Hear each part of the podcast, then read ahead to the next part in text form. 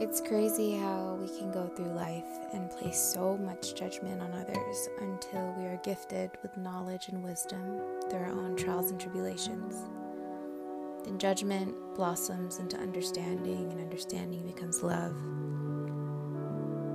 Over the years, I have grown to be more understanding of myself, the people around me, and the life I have lived and have yet to live. None of us are perfect. Soul is trying to find our purpose, and I am guilty of sitting on a high horse more times than I would like to admit. I'm only human. I make mistakes. I'm selfish. I can be harsh, and I have done things that younger me would hate current me for. I talk so much about loving yourselves and appreciating every step of the journey, but it's different when you admit that you aren't a perfect person and genuinely admitting it. Admitting that you're the selfish one and at times a malignant one.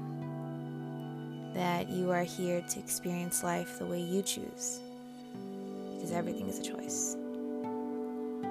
Absolutely everything. So, when do you figure out a balance? Is there ever really a right or wrong when you are looking at things from a bird's eye view? Painting full pictures hurt because at the end of the day, it isn't anyone's fault. It's the life we make. I don't know.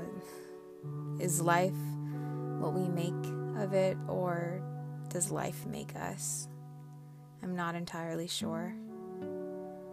In fact, I'm not entirely sure about anything.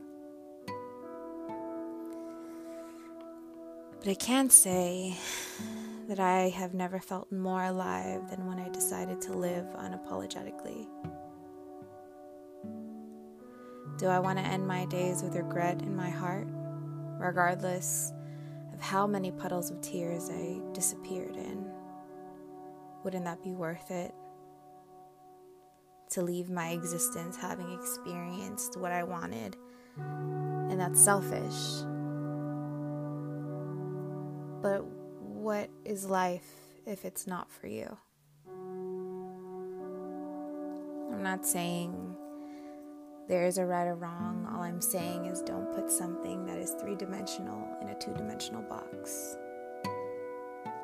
Peace.